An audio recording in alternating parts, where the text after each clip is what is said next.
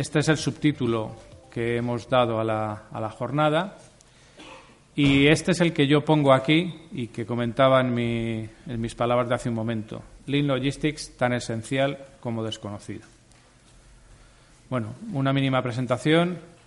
Eh, como les decía, creo que les he dicho, soy Ricardo Hernández, soy el director del área de logística de la empresa CD Comunicación. Nosotros hacemos comunicación en el ámbito logístico desde una revista, que es lo más convencional, que tienen ahí fuera algunos ejemplares, eh, y hacemos otro montón de cosas. Alguno de ustedes, que esta mañana mismo me lo ha recordado, pues reciben un boletín electrónico de noticias que hacemos cada día. Están ustedes invitados a visitarnos y a suscribirse a este boletín gratuito, que en el que intentamos cada uno de los días laborables de la semana pues informar de qué está ocurriendo en el, en el sector.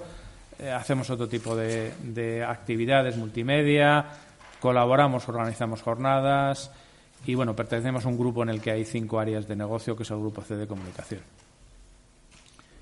¿Por qué decía yo que es tan esencial como desconocido? Pues les voy a contar una pequeñita anécdota eh, que tuve hace un par de meses, no más, eh, no con motivo de esta jornada, sino de otro tema de mi ámbito profesional, del, periodismo de logística, y mandé un requerimiento a una empresa preguntándole una serie de cosas, ¿no?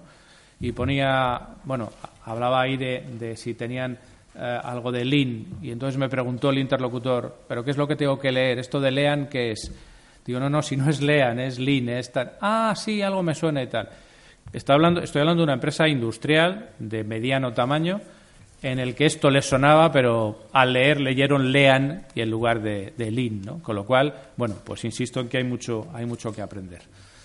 Eh, ¿Qué procura el lean? Pues procura mejora continua, que no es poco, procura ahorros de tiempo, de espacio, de desperdicios, de inventario, de defectos. Es una disciplina que según la bibliografía nace en la década de los años 30 del siglo XX en Japón, que parece que como casi todo es estructurada y nombrada por dos norteamericanos, digo por casi todos los norteamericanos tienen la habilidad de poder de, coger ideas, estructurarlas, ponerles nombres sobre todo, dos americanos que se llaman Womack y Jones. Es una mezcla desde mi punto de vista de filosofía y de actuación, de dinámica, por tanto es teórica y práctica. Y quizás a mí una de las cosas que más me fascinan del Lean es que es aplicable, medible y visible los resultados. Muchas veces en las organizaciones se accede a disciplinas, a tecnologías, a cuestiones que luego ver el resultado en el día a día pues no es tan, no es tan fácil.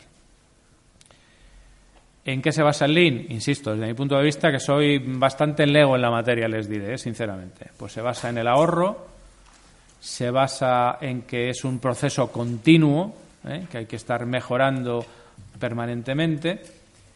Implica a las personas, que creo que es algo importantísimo. Las organizaciones eh, deben de implicarse en esto, y yo creo que de arriba abajo, en todo caso. ¿eh? Como digo ahí, funciona de arriba abajo. Pero también de abajo hacia arriba, porque se pueden ver los resultados que luego al final pues llegan pues a las direcciones financieras, a las gerencias, exige aprendizaje, para eso estamos aquí, para aprender de todo esto.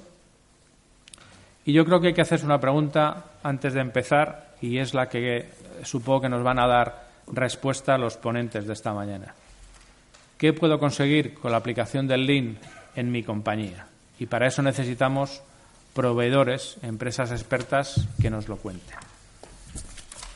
Y bueno, pues doy paso simplemente a una rapidísima lectura del programa y a continuación ya comenzaremos con la intervención, en este caso, de eh, Ricardo Catelli, que nos va a hablar aquí a mi izquierda de Global Lean, que nos va a hablar de la forma en que la empresa automatiza la cultura Lean como factor de éxito.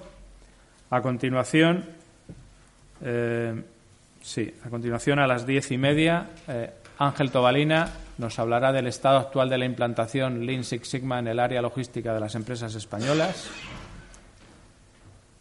Asier Barredo, después, a la derecha del todo, a mi derecha en la mesa, responsable de, de proyectos de Lean Solution. Nos va a hablar del Lean Purchasing como herramienta de gestión y nos va a hablar del caso de Carl Zeiss, la empresa de óptica, Tendremos hacia las 12 un descanso que puedan ustedes dedicar, insisto, también, además de reponer fuerzas, coloque con los ponentes. En la segunda parte, eh, José Agustín Cruelles, aquí a mi izquierda del todo, nos va a hablar del Lean Manufacturing, la producción, las tareas de almacén y en procesos de producción. Y finalmente mantendremos una mesa redonda y coloquio final a la que espero que ustedes también, también se unan.